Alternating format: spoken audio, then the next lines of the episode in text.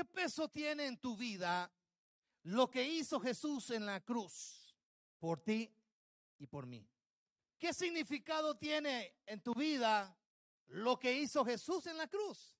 Porque muchas veces solamente esperamos, uy, semana de vacaciones, playa, montaña, diversión, fiesta, películas, café. Pero te has, te has sentado algún día, has hecho un alto en tu vida de poder decir, analizar, que hace dos mil años atrás hubo un hombre que vino con un propósito a esta tierra. Y ojo, hermanos, y que ese propósito especial, donde tres se pusieron de acuerdo, y estoy hablando de la Trinidad, se pusieron de acuerdo en que el Hijo iba a ser enviado a la tierra para venir a salvar al mundo de todo pecado, de toda perdición. Y ese hombre llamado Jesús vino con un propósito, ya se lo dije, salvar el mundo, pero dentro de ese propósito estás tú y soy yo. Estamos todos, porque Él vino a morir por cada uno de ustedes, hermanos.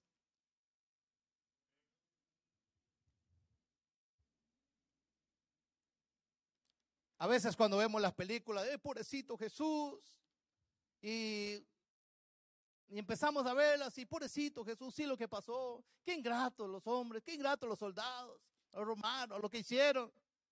Pobrecito Jesús, y pobrecito Jesús. Y de ahí ya terminó la película y bueno, ya.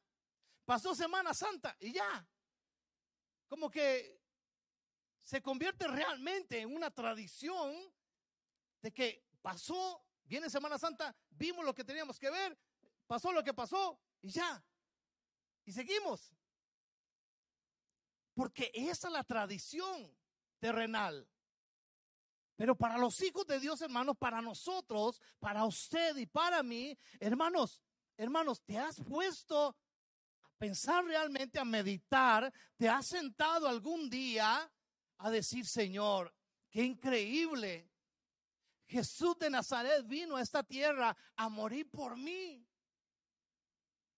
Fue crucificado, clavado, le pusieron una cruz, le metieron una lanza en su costado, lo maltrataron, lo escupieron, lo ofendieron, lo latiguearon, todo por mí. ¿Estamos entendiendo esto, hermanos?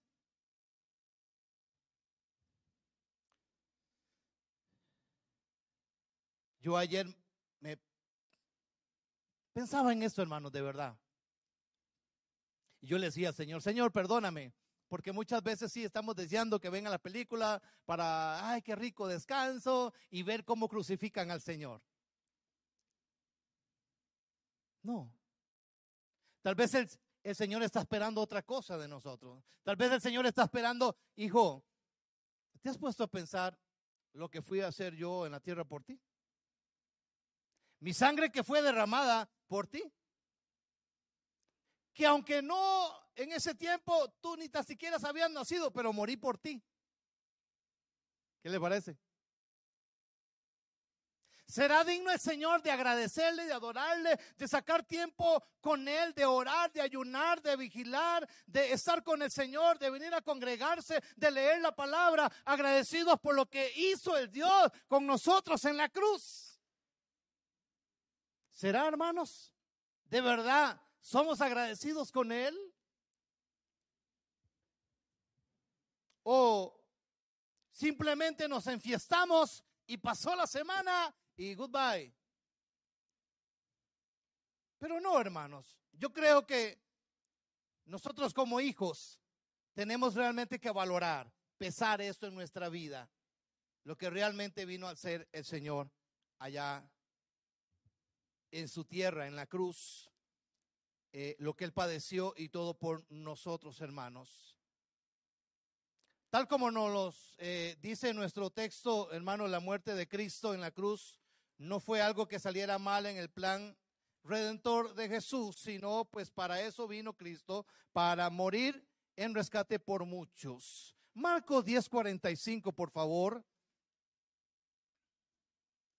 En el libro de Marcos, algunos que trajeron la Biblia y los que no, tal vez lo puedan ver ahí en la pantalla. Marcos capítulo 10, versículo 45.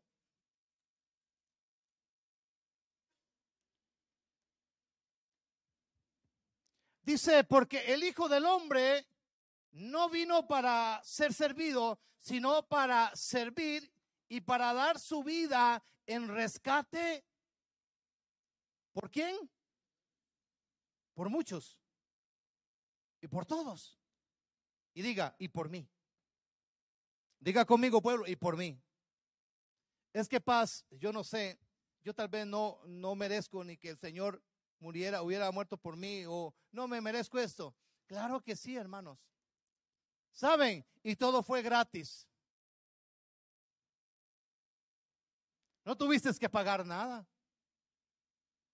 Para venir al Señor no tienes que gastar un solo cinco. Para venir al Señor no tienes que sacar citas. Para venir al Señor no tienes que hacer un adelanto. Para venir al Señor, ¿sabes? Lo simple que es venir al Señor es con un corazón abierto a Él.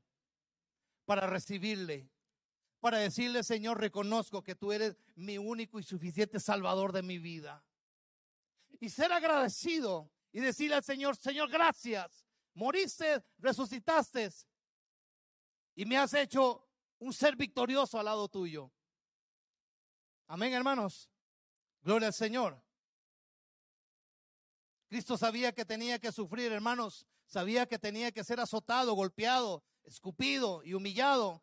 Pero tenía, hermanos, puestos sus ojos en la victoria que alcanzaría muriendo en esa cruz. Saben, tal vez en la última noche, antes de, ser entregado en uno de los montes, Jesús acostumbraba a ir a orar. Y fue esa noche cuando eh, el Señor se va y ora al Padre. Él sintiendo, hermano, porque Jesús era humano, él sentía, claro que sí. Tenía sentimientos, todo. Y en esa oración empieza a hablar con papá. Y le dice el Señor Jesús a su papá, Padre, si es posible, puedes pasar esta copa de mi Señor. En palabras ticas, Señor, si es posible, Señor, evita lo que, lo, lo que tengo que pasar, evítalo, Señor, porque estoy, lo siento de verdad. Y el Señor empezó a sudar gotas de sangre. Y en su clamor y tal vez en su sufrimiento, tal vez agonía, no sé, hermanos. En lo que él sentía.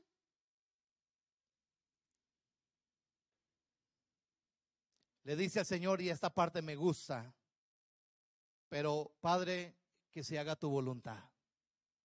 Y la, y la voluntad del Padre era que él tenía que cumplir el propósito. ¿Eh?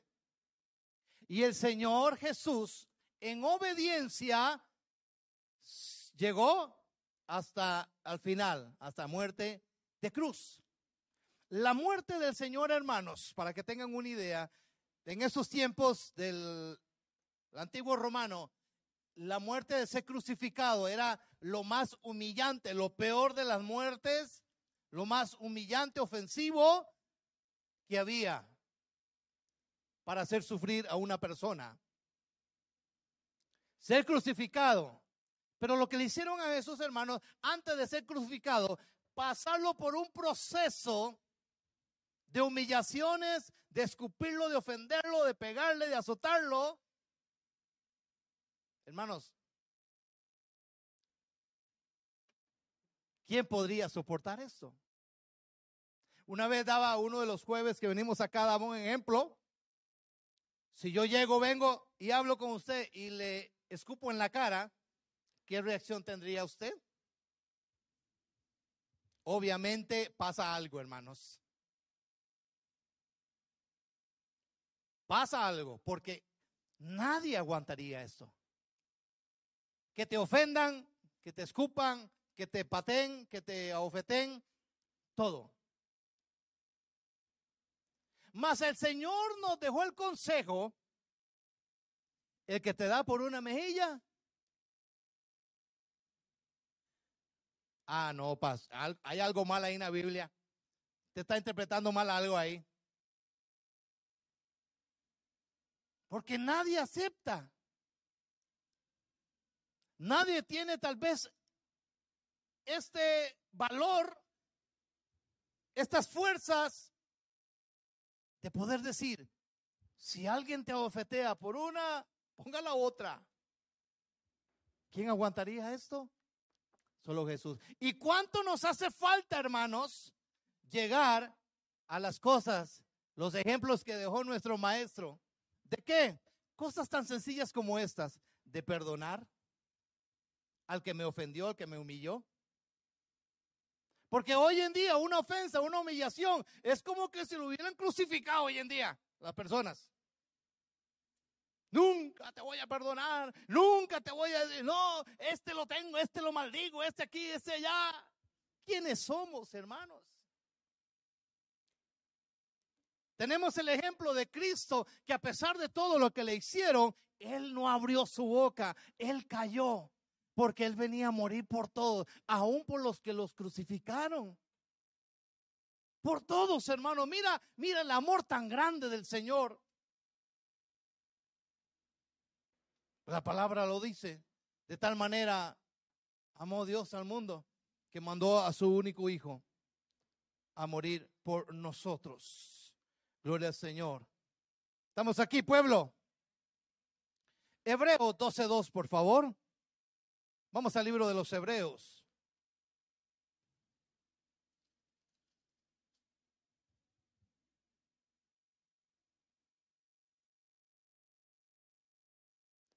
Gloria a Cristo.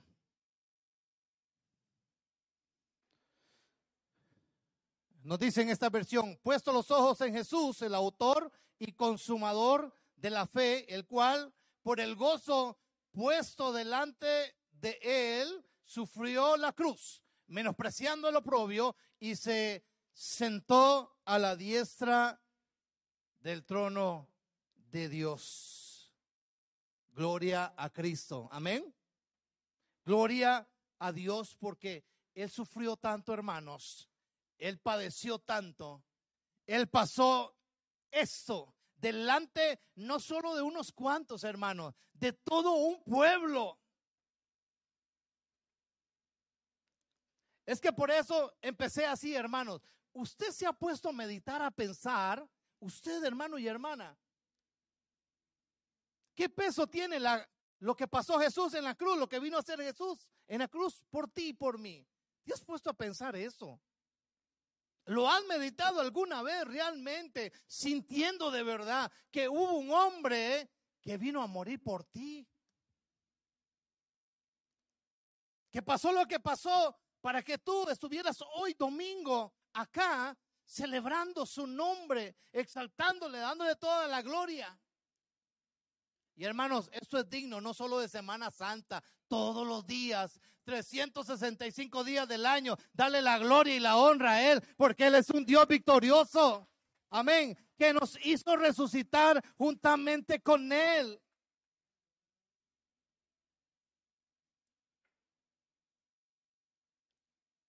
Yo no vine a hablar de qué hacen en Semana Santa, pero solamente un punto que no, que, ¿qué pensaría el Señor? Cuando vemos gente que imita lo que Él hizo. Y para el Señor es recordarle lo que Él pasó. Pero para nosotros, hermanos, para nosotros, venir a recordar esa muerte y esa, esa resurrección es venir a darle toda la alabanza a Él, la adoración y la victoria. Amén. Jesucristo tuvo una entrada triste a Jerusalén. Después de que él anduvo predicando por todos los pueblos, cuando entra a Jerusalén, eh, por eso es que la palabra dice que en la entrada triunfal, que el, pueblo empieza a tirarle las, las, eh, las palmeras, ramitas y flores y, todo el asunto. De hecho, hay mucho, eh, muchas cosas que sacan sobre el burrito que llevaba Jesús. ¿Verdad? Hay algunos que bromean, sacan chiles de esto. ¿Qué pudo haber sentido el burrito que llevaba Jesús en sus lomos? Cuando el burrito iba pasando y le tiraban palmas, los mantos, y le tiraban flores. ¿Qué pudo haber pensado el burrito? ¡Wow! ¡Qué importante que soy! De hecho, escuché un mensaje de mi hermano Ángel, creo que puso una historia de esas de dos burros ahí hablando. ¿Eh? ¿Qué pudo haber pensado el burrito? Qué importante que soy. ¡Wow! ¿Eh? Al de arriba ni lo vuelven a ver, es a mí que me están tirando las palmas, me ponen mantos para yo pasar. ¿Eh? Pero no sabía que al que estaban alabando, celebrando, era al que él llevaba arriba. Y nosotros, hermanos, que no nos pase de aquel burrito que Jesús mandó a llamar.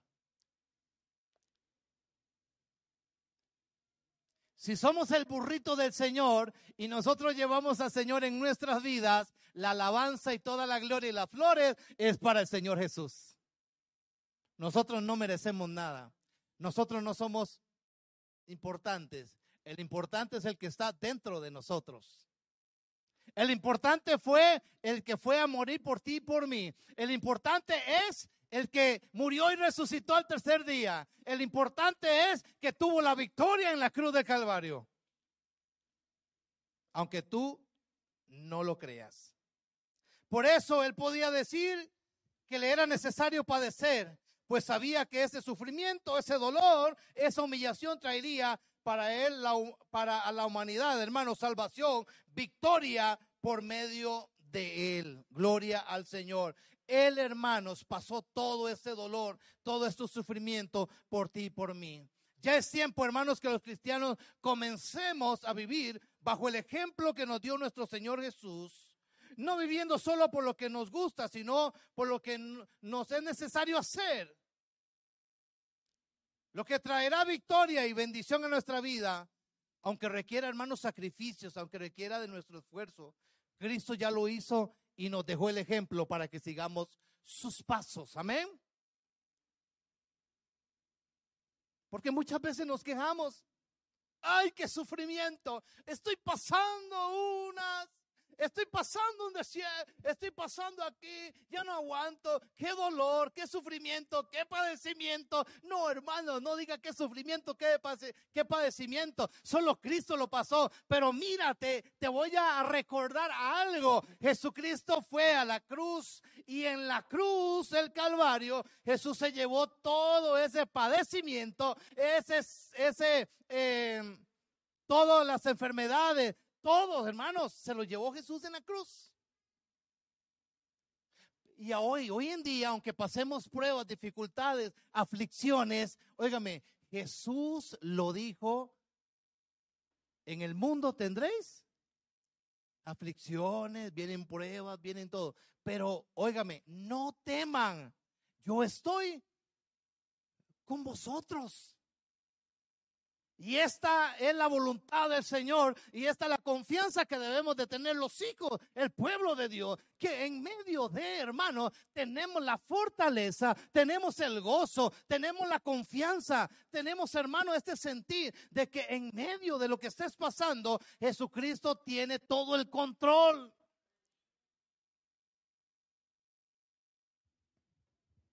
Por eso, hermanos, el único que espera siempre escuchar es que qué dolor, qué sufrimiento, qué pena. Más, lo que tiene que salir de nuestra boca es en medio de somos más que vencedores en Cristo Jesús. ¿Por qué? Porque el Señor me hizo un vencedor. porque el Señor me dijo que yo todo lo iba a poder si yo creía en Él realmente. ¿Cuántos están de acuerdo en esta palabra, hermanos? Lo dice la palabra del Señor. Gloria al Señor. Al morir Jesús en la cruz, hermanos, y resucitar, venció al enemigo más temido para el ser humano. La muerte, pues el aguijón de la muerte sigue estando presente aún para muchos de nosotros, hermanos. Estando presente siempre en el cuerpo, pero al resucitar tenemos victoria sobre el poder de la muerte y de la tumba. Pablo experimentó un aguijón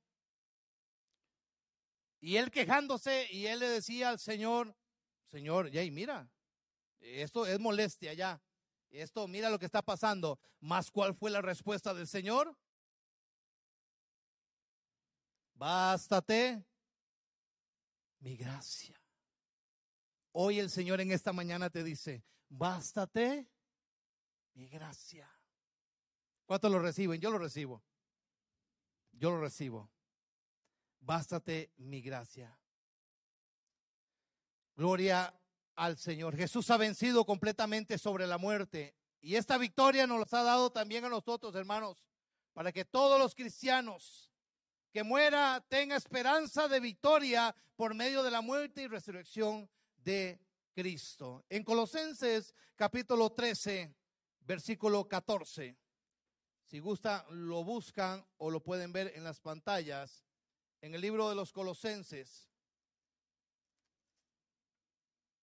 capítulo 13. Aquí, hermanos, he decretado algo muy importante.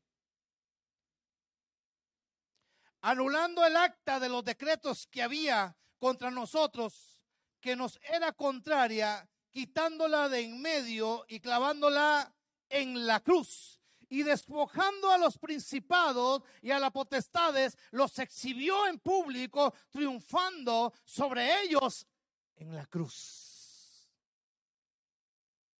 Óigame, hermanos, aquí hay varias enseñanzas. Uno, Jesús vino con un propósito. Primero, hubo un acuerdo en la Trinidad. Segundo, vino con un propósito a salvar a la humanidad. Tercero, Satanás creyó cuando empezó a conocerlo, cuando empezó y vio que él, este hombre hacía milagros, sanidades, echaba fuera demonios, Satanás empezó a estudiarlo, empezó a estudiarlo. La primera tentación fue en el desierto. Jesús empieza su ministerio según sus estudios, 30 años, duró tres años más o menos a los 33 fue, eh, fue su muerte, pero en su ministerio fue llevado al desierto 40 días, fue en ayuno y fue donde le tentó el enemigo, ¿se acuerdan? ¿Tienes hambre? Dile a esa piedra que se convierta en pan. Jesús le contesta, no solo de pan vivirá el hombre. Después lo llevó a lo más alto a mostrarle todo, porque eso es lo que hace Satanás, mostrarle todo lo que hay en este mundo, lo que no es de él. Se le dio permiso para que tomase y engañase con las cosas de este mundo. Pero es lo que hace Satanás. Le muestra, mira, si me adoras, si me sigue, yo te voy a dar riqueza, yo te voy a dar esto, te voy a dar el carro, te voy a dar plata, te voy a dar todo. Si me sigue, dice Satanás. Pero ¿cuál fue la respuesta de Jesús? Satanás, a él solo, a Dios solo, servirás y lo adorarás. Al segundo, lo llevó a un templo más alto. Y como Satanás se sabe la Biblia, le mencionó el Salmo 91. Tírate. ¿Acaso no dice la palabra que, que Dios mandará a sus ángeles para que te guarden, que no te dejen caer? Y el Señor le sale con esta. Al Señor no tentarás, a Él solo servirás. No tentarás al Señor. A Él solo servirás. A Él solo le adorarás. Satanás no sabía con qué le iba a salir. Según él, lo iba a engañar, lo iba... Pero no. Jesús le sale con la palabra. Y Satanás lo dejó por un tiempo. Cuando viene la crucifixión, Satanás vuelve de nuevo diciendo, a este lo tenemos listo. A este que le llaman hijo de Dios, a este que se proclama el rey de reyes, a este ya lo tenemos, lo vamos a crucificar para que vean que tenemos la fuerza, el poder, dice Satanás. Y ahí, hermanos, exactamente, si usted no lo ha entendido, lo vuelvo a leer. Colosenses 13, 14, anulando el acta de los decretos que había contra nosotros, porque el pecado estaba en lo más y mejor, hermano. Por favor, corrígeme. 2.14.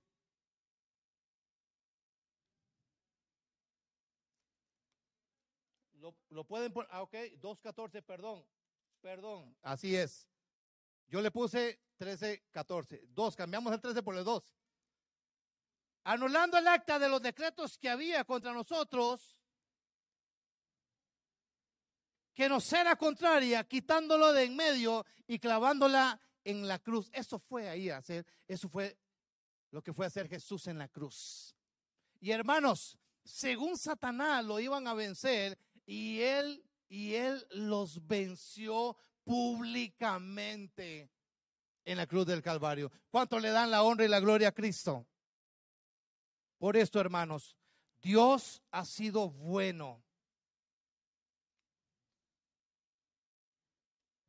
Cristo en la cruz llevó todos nuestros pecados. Él cumplió delante del Padre cuando Él dijo, consumado es todas las exigencias eran cumplidas en Jesús para la humanidad.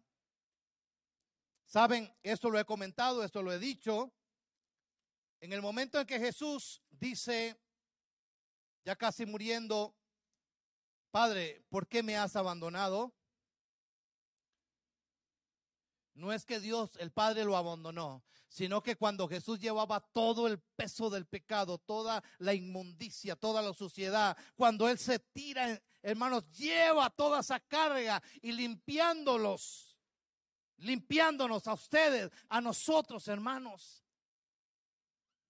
El Padre, como no se lleva con el pecado, se aísla por un momento, se desconecta por un momento, entonces Jesús está solo humanamente, carnalmente, y él siente todo el peso.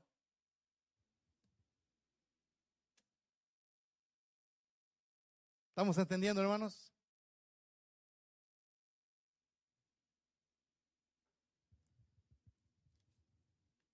Por eso, hermanos, ¿Qué sentirá Jesús cuando algunos dicen, ya no quiero buscarte? ¿Qué sentirá Jesús cuando algunos dicen, ¿para qué ir a, congregarse? Yo no creo en Dios. Yo no creo en ese Jesús. Se apartan, se hacen un lado, echan para atrás. Después de lo que hizo Jesús.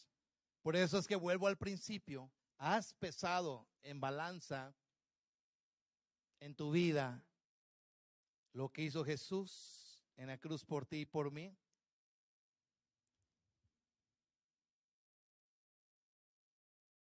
Yo quiero, hermanos, que pongan mucha atención en esto. No sé si Gunirael está por ahí para que vengan a ayudar en el teclado. Cuando Jesús está en la cruz, hermanos, porque muchas veces nos ponemos cuando vemos las películas, dice, eso fue allá, yo no tuve que ver nada, eso fue con los judíos, salados ellos. Yo vine después. Todo lo que hizo el Señor fue para los judíos, nada más, y punto de aparte yo. No, hermanos, no, no desde la cruz, desde la muerte, ya nosotros estábamos en lista.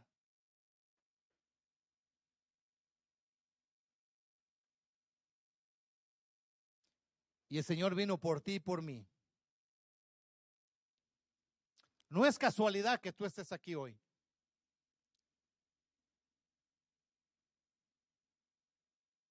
No fue un golazo que estuvieras aquí hoy. Las casualidades no existen. Si Dios no hubiera querido que tú nacieres, tú no estuvieras aquí. Por algo estás en esta tierra, porque Dios tiene propósitos contigo y conmigo. ¿Cuántos lo creen así? Yo lo creo.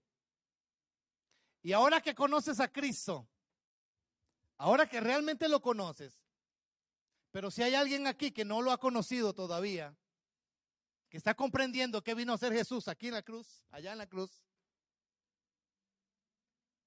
eso es, hermanos.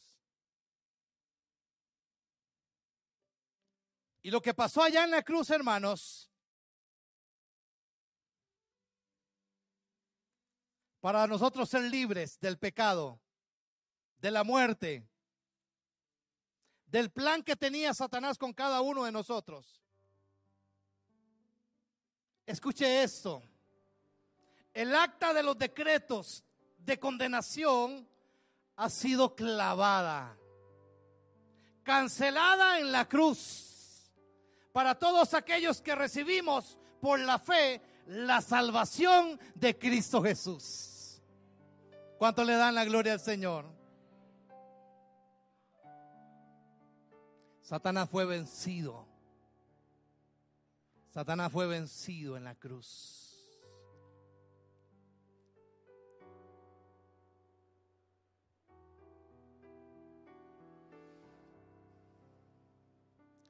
No es asunto de esperar una Semana Santa para hacerse santo o para pasar unos días en santidad. No, hermanos. Lo único que yo le puedo decir a usted es que sin santidad nadie verá al Señor. Por eso todos los días, hermanos, hay que procurar la santidad, trabajar en la santidad, esforzarme para la santidad. Yo tengo que esforzarme, hermanos, para ser un mejor cristiano un, mejor hijo, hija de Dios. Dejar las cosas del mundo y seguirle a Él. Él vino a morir por ti. Pero ¿qué estamos haciendo, hermanos? ¿Cómo valoras? ¿Cómo pesas? ¿Cuál es el significado en tu vida? La muerte de Cristo.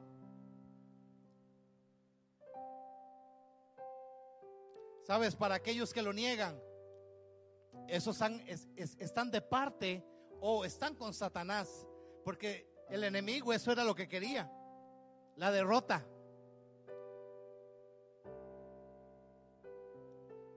Pero Jesucristo ya estaba marcado. Esta profecía, esta palabra estaba marcado en que Jesús moriría y al tercer día iba a resucitar. Y mira las buenas nuevas que dejó el Señor a los discípulos. Les dice, señores, este mismo que ustedes ven subiendo en las nubes, este mismo es el que viene por su iglesia. Aleluya. Ese es el mismo Jesús que viene, hermanos, a recoger la iglesia. Los discípulos lo vieron en vivo y de todo color cuando Jesús empieza a subir. Llega el ángel o los ángeles y empiezan a hablar con él. María se lleva la sorpresa en la tumba cuando le fue a buscar, a llevar los aromas, a ungir, eh, tenían la costumbre de ir a ungirlo con aromas y le aparecen los ángeles ¿A quién buscas?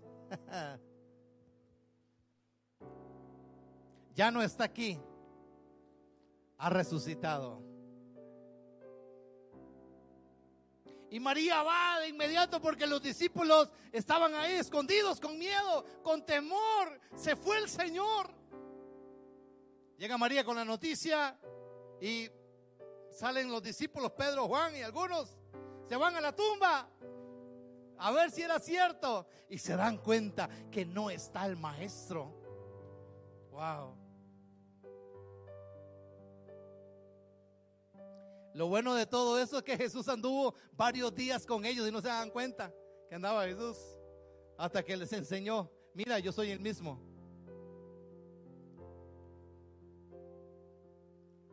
Qué bonito, qué experiencia, hermanos. Pero yo me quedo, hermanos, todavía diciendo en estos momentos, Señor, gracias por lo que hiciste por mí en la cruz del Calvario.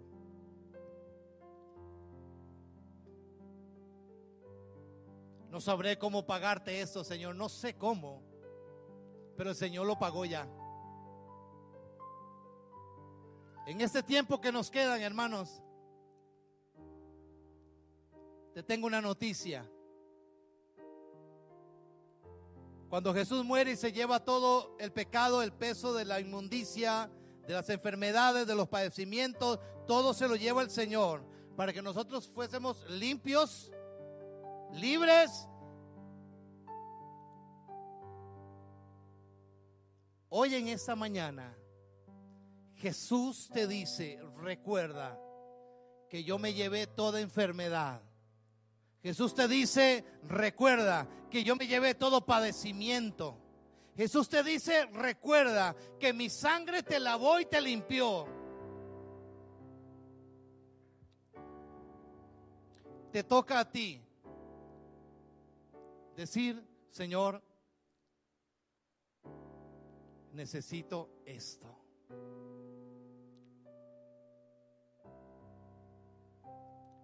Hay personas acá que tienen algún padecimiento o les tal vez les han dado alguna noticia médica y están preocupados. El enemigo trata de que te se olvides, que te olvides de lo que él hizo en la cruz.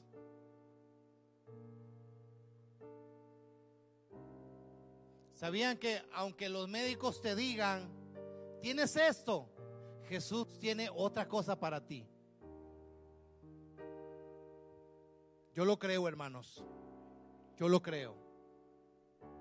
Y hoy profundamente siento en mi corazón que van a haber milagros y sanidades.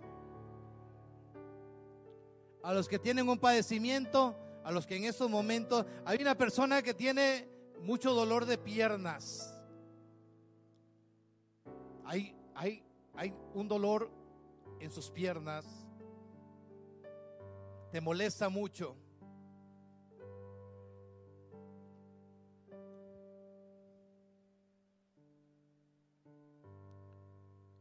El Señor está aquí para sanar.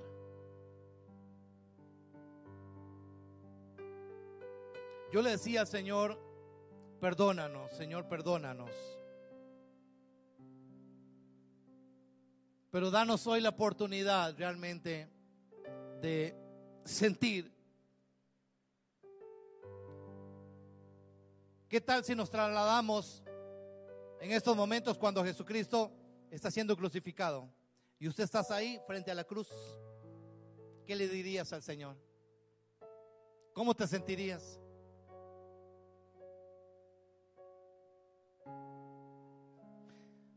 Seré uno de los que gritaban, crucifíquenle. O seré uno de los seguidores y lo lloré hasta la cruz.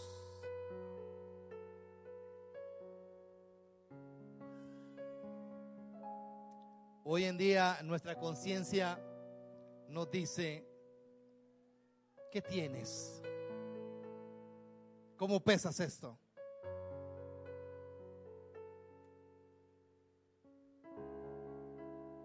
Yo voy a pedir por favor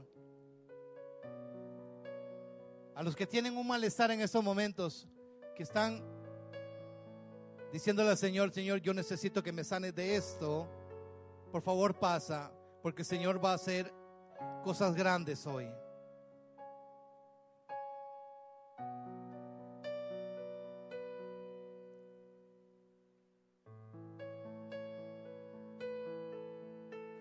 Dice la palabra del Señor que por su llaga, no por sus llagas, por su llaga yo fui sanado. Y yo no voy a hacer que esto sea en vano, hermanos, la palabra, sino que mi fe, mi confianza en el Señor hace que las cosas sucedan. ¿Estás comprendiendo esto?